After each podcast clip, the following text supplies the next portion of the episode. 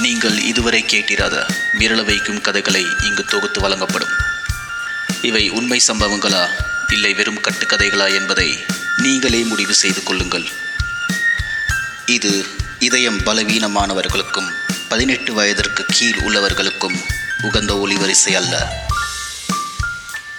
கேட்போர் கூட்டத்திற்கு திகில் வலையொலியின் வணக்கங்கள். இது சிஸ்லர்ஸ் நிறுவனத்தின் தயாரிப்பு. இந்த வாரம் ஒரு பொண்ணு சொல்ற கதையை தான் கேட்க போறோம். வாங்க கதைக்குள்ள போகலாம். ஹாய் என் பேர் விசித்ரா. எனக்கு நேரம் குறைவா இருக்கிறதுனால நான் சொல்ல வந்ததை சீக்கிரமா சொல்லிடுறேன். காலேஜ் முடிச்சுட்டு மூணு வருஷமா ஒரு பிரைவேட் கம்பெனியில் எத்திக்கல் ஹேக்கராக வேலை பார்க்குறேன். எத்திக்கல் ஹேக்கிங்னா என்னன்னு தெரியாதவங்களுக்கு தப்பான ஆளுங்களோட ஃபோன் இல்லைனா கம்ப்யூட்டருக்குள்ளே போய் அவங்களுக்கே தெரியாமல் தேவையான தகவலை சேகரிக்கிறது. இது தப்பான வேலை கிடையாது. கூகுள் பண்ணிங்கன்னா இன்னும் தெளிவாக புரியும். எனிவே மூணு நாளைக்கு முன்னாடி என் எதிர் வீட்டில் செம்ம ஹாட்டா ஒரு பையன் குடி வந்தான். அவன் பேர் அஸ்வின். நீங்கள் அவனை பார்த்தீங்கன்னா ஆக்டர் சித்தார்த்துக்கு தம்பின்னு சொல்லுவீங்க. எனக்கு அவனை பார்த்த உடனே பிடிச்சிருச்சு. ரெண்டு மூணு தடவை ஜஸ்ட் ஹாய் பாய் சொல்லிக்கிட்டோம். அவனை பற்றி இன்னும் கொஞ்சம் தெரிஞ்சுக்கலாம்னு அவனோட கம்ப்யூட்டரையும் ஃபோனையும் ஹேக் பண்ணேன். தப்பு தான் ஆனாலும் பண்ணேன். அவனுக்கு ஆல்ரெடி ஆள் இருந்தா நான் தேவையில்லாமல் டைம் வேஸ்ட் பண்ண வேண்டாம்ல. தேடி பார்த்ததில் யூனிக்கா இல்லை ஸ்பெஷலாக எந்த ஒரு விஷயமும் கிடைக்கல. ரொம்ப ஜெனரிக்கான ஒரு பர்சன் அவனுக்கு கேர்ள் ஃப்ரெண்ட்ஸ் யாரும் இல்லை ஆனால் நிறைய ஃப்ரெண்ட்ஸ் இருக்காங்க. அவனோட ஃபோனை செக் பண்ணதில் ஃபர்ஸ்ட் ரெட் ஃப்ளாக் தென்பட்டுச்சு. கால் ஹிஸ்ட்ரியில் பத்து செகண்டுக்கு மேலே அவன் எந்த காலும் பேசல. எல்லா காலும் அன்னோன் நம்பர்லேருந்து தான் வந்திருக்கு. ஒரு அவுட் கோயிங் கால் கூட இல்லை. சம்திங் ஃபிஷி எக்ஸாக்டாக அதே நேரம் அவனுக்கு ஒரு கால் வந்துச்சு. நான் ப்ரிப்பேர் ஆகி கேட்குறதுக்குள்ளே கால் கட் ஆயிடுச்சு ஜன்னல் வழியாக பார்க்கும்போது லேப்டாப்பில் என்னமோ சர்ச் பண்ணான். அவனோட ஸ்க்ரீனை மிரர் பண்ணேன் யூடியூப்பில் ஒரு ஸ்பெசிஃபிக்கான வீடியோவை ப்ளே பண்ணிட்டு ட்ரெஸ் பண்ண ஆரம்பிச்சான். வேலைக்கு கிளம்புறான்னு நினச்சேன். ஆனால் நான் தேடி பார்த்ததில் அவன் எங்கே வேலை செய்கிறான்ற டீட்டெயில்ஸ் எங்கேயுமே இல்லை. கியூரியாசிட்டி அதிகமாச்சு. அவனை ஃபாலோ பண்ணலான்னு முடிவு பண்ணேன். நல்ல நீட்டாக ஃபார்மல்ஸில் டையெல்லாம் கட்டிக்கிட்டு அந்த வீடியோவை கேட்டுக்கிட்டே காரில் கிளம்புனான் நான் என் ஆக்டிவாவில் ஃபாலோ பண்ணிக்கிட்டே அதே வீடியோவை நானும் கேட்டேன். அதை நீங்களும் கேளுங்க.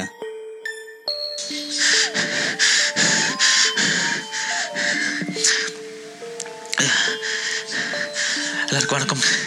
எல்லாருக்கும் வணக்கம்ங்க. என்ற பேருக்கு ஒன்று சேகரனுங்க கொல்லிமலை டூரிஸ்ட் கொல்லிமலையில் டூரிஸ்ட் கைடாக இருக்கணுங்க. ஒரு நிமிஷமாங்க இங்கே உட்காந்துக்கிறாரு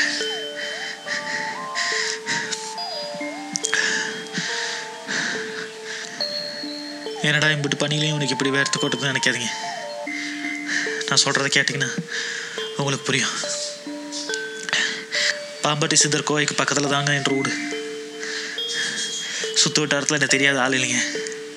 அக்கம் பக்கத்தில் நாலு கிலோமீட்டருக்கு என் ரூட்டு சுற்றி ஒன்றும் இல்லைங்க எனக்கு என் சம்சாரத்துக்கு இப்படி ஒரு தனிமை தாங்க பிடிக்கும். ஆனால் கழுத ஒரு வாரத்துக்கு முன்னாடி கோச்சிக்கிட்டு பிள்ளைகளையும் கூட்டிக்கிட்டு அவள் அம்மா வீட்டுக்கு போயிட்டாளுங்க.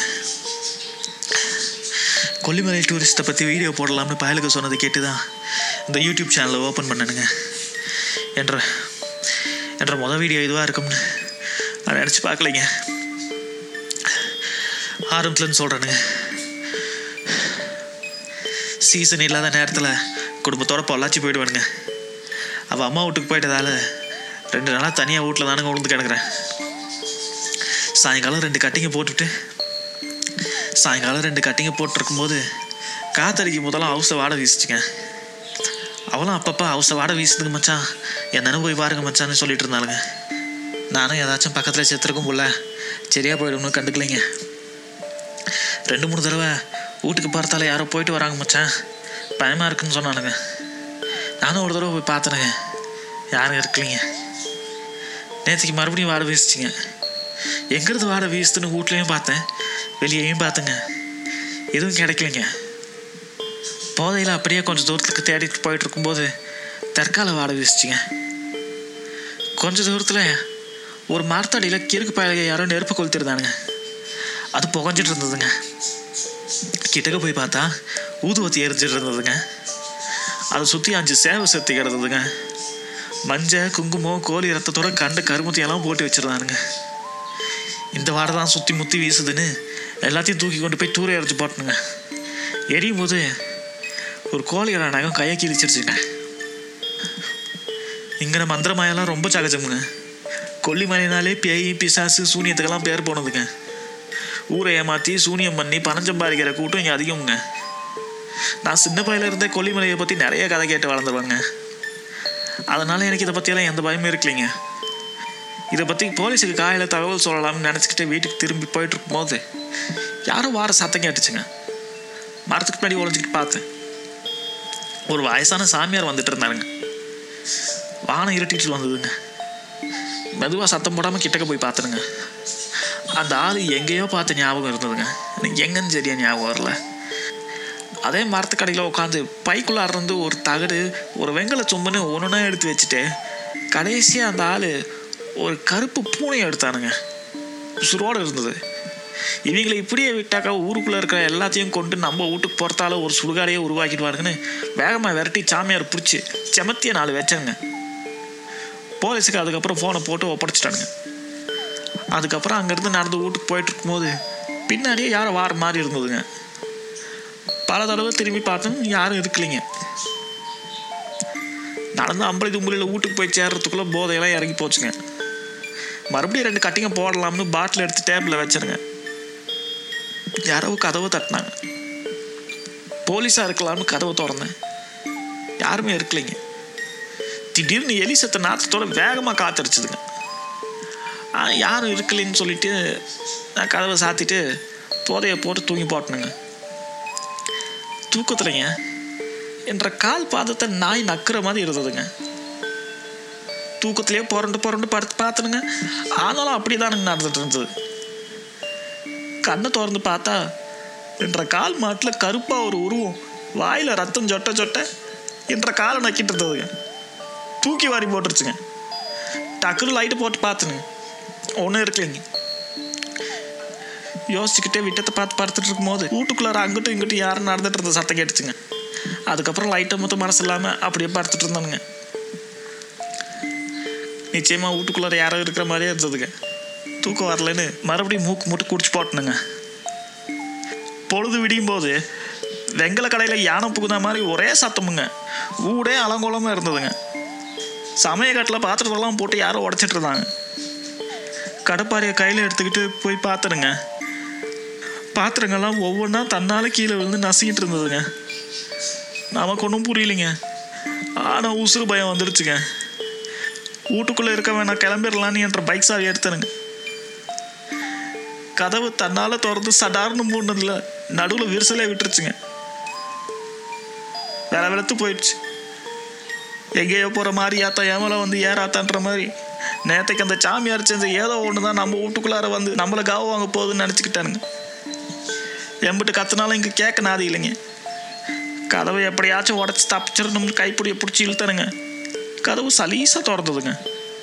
தப்பிச்சா போதுன்னு வெளியே வந்ததுக்கப்புறம் நேரம் அந்த சாமியார் ஜோலியை முடிச்சு போடணும்னு போலீஸ் ஸ்டேஷன் போகணுங்க பெஞ்சில் உக்காத்தி வச்சுருந்தாங்க. சட்டையை பிடிச்சி என்னத்தடா கிளப்பி விட்டீங்கன்னு கேட்டனுங்க. போலீஸ்காரவுக்கு என்னை தடுத்து விட்டாங்க. இன்ஸ்பெக்டர் கண்ணாயிரம் பொறுமையாக டீயெல்லாம் வாங்கி கொடுத்துட்டு எம்பிட்டோ விசாரிச்சு விட்டேன். வாயே திறக்கலன்னு சொன்னாருங்க. நான் என்ற வீட்டில் நடந்த கூத்தையெல்லாம் சொன்னேனுங்க. அதை கேட்டது சாமியார் எந்திரிச்சு வந்து என்ற சட்டையை கலட்ட சொன்னாருங்க. நானும் கலட்டினேனுங்க முதுகில் கண்ட மாதிரி கோடு போட்டு வச்சுருக்குங்க. நீங்களே பாருங்க. தெரியுதுங்களா?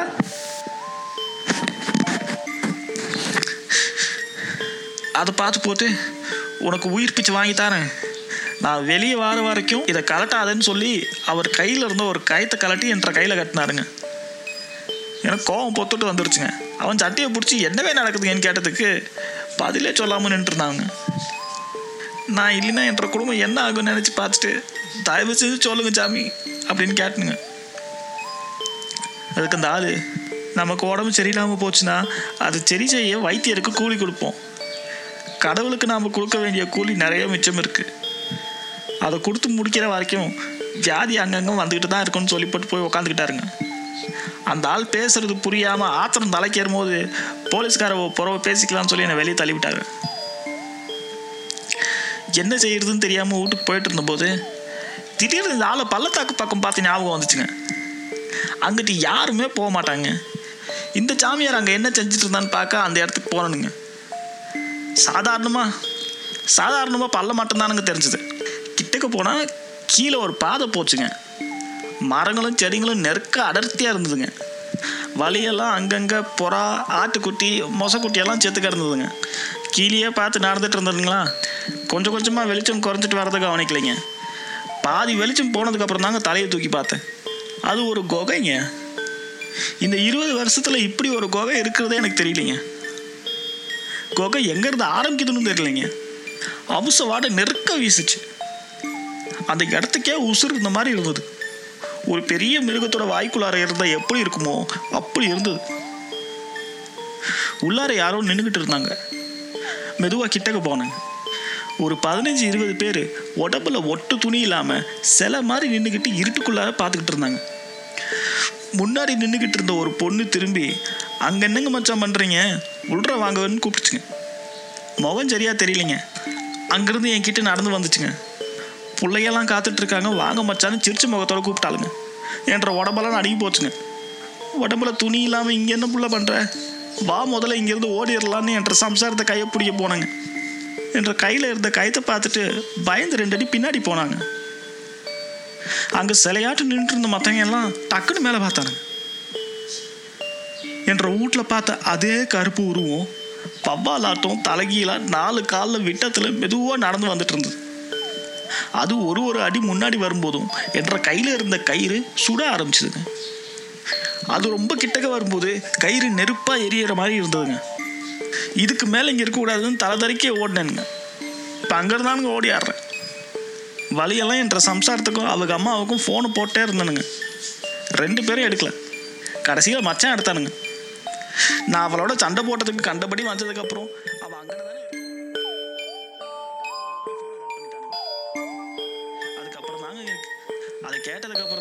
சரியாக வந்துச்சு. எனக்கு இப்போ நடந்துட்டு இருக்கிறதெல்லாம் யார்கிட்ட சொல்கிறதுன்னு தெரியலைங்க. யாருக்கிட்ட சொன்னாலும் நம்ப மாட்டாங்க. இதை நம்புறவங்க யாராச்சும் இருந்தீங்கன்னா இதை பார்த்துட்டு இருந்தீங்கன்னா நான் என்ன செஞ்சா தப்பிக்க முடியும் தயவு செஞ்சு சொல்லுங்க. சரி போங்கட்டு. அம்புடுதானுங்க. தயவு செஞ்சு உதவி பண்ணுங்க. அந்த கதையை கேட்க ஷாக்கிங்காக இருந்தது. அந்த வீடியோ முடியறதுக்கும் அவன் தனியாக இருக்கிற ஒரு வீட்டு முன்னாடி அவன் காரை ஸ்டாப் பண்ணுறதுக்கும் சரியாக இருந்தது. நான் என் வண்டியை தூரமாக ஸ்டாப் பண்ணிட்டு அவன் ஃபோன் மைக்குக்கு கனெக்ட் பண்ணேன். அஸ்வின் அந்த வீட்டு கதவை தட்டினதும் நாற்பது வயசு இருக்கக்கூடிய ஒரு ஆள் கதவை திறந்தாரு. இவன் அவர் பேர் என்னன்னு கேட்டான். அவர் குணசேகரன் சொன்னதும் துப்பாக்கி எடுத்து தலையிலேயே ஷூட் பண்ணிட்டான். ஐ ஃப்ரோஸ் அதுக்கப்புறம் அவன் குணசேகரனோட பாடியை எடுத்துக்கிட்டு அவர் வீட்டுக்கு பின்னாடி நடந்து போனான். நான் முடிஞ்ச வரைக்கும் தூரமாக இருந்து ஃபாலோ பண்ணேன். ஒரு மலை அடிவாரத்தில் அந்த பாடியை வச்சான். அது ஒரு கேவ் குணசேகரன் வீடியோவில் சொன்ன அதே குகைன்னு நினைக்கிறேன். அஸ்வின் ஒரு கத்தி எடுத்து குணசேகரன் பாடியோட நெஞ்ச குத்தி கிழிச்சான். அப்புறம் அவர் கையில் இருந்த கயிறை கட் பண்ணான். இன்னும் பிளிங்க் ஆஃப் நாய் அந்த பாடியை ஏதோ குகைக்குள்ளே இழுத்துக்குச்சு. அஸ்வின் கையெடுத்து கும்பிட்டுட்டு ஸ்ட்ரைட்டாக திரும்பி நான் இருக்கிற டைரக்ஷனில் வந்தான். அவன் என்னை பார்த்தானான்னு எனக்கு தெரியல. நான் அங்கேருந்து எப்படியோ அவன் கண்ணில் படாம தப்பிச்சிட்டேன். என்கிட்ட எல்லா ப்ரூஃபும் இருக்கு. போலீஸுக்கு ரிப்போர்ட் பண்ணிட்டேன். இப்போ அவங்க வர்றதுக்காக வெயிட் பண்ணிட்டு இருக்கேன். சப்போஸ் எனக்கு ஏதாச்சும் ஆச்சுன்னா இந்த ஃபுல் டீட்டெயில்ஸ் எனக்கு தெரிஞ்சவங்க எல்லாருக்கும் போகிற மாதிரி ஃபோனில் செட் பண்ணியிருக்கேன். நீங்கள் இப்போ இதை படிச்சிட்டு இருந்தீங்கன்னா நான் உயிரோடு இல்லைன்னு அர்த்தம். இந்த கதை உங்களுக்கு பிடித்திருக்கும் என்று நம்புகிறேன். உங்கள் வாழ்க்கையிலும் ஏதேனும் அமானுஷ்ய சம்பவங்கள் நிகழ்ந்திருக்கிறதா? திகில் வலையொலியில் உங்கள் கதையும் இடம்பெற வேண்டும் என்று விரும்பினீர்கள் என்றால் அதை டிஸ்கிரிப்ஷனில் உள்ள இமெயில் அட்ரஸுக்கு அனுப்புங்கள். நினைவிருக்கட்டும் அச்சம்தான் உயிர் காக்கும்.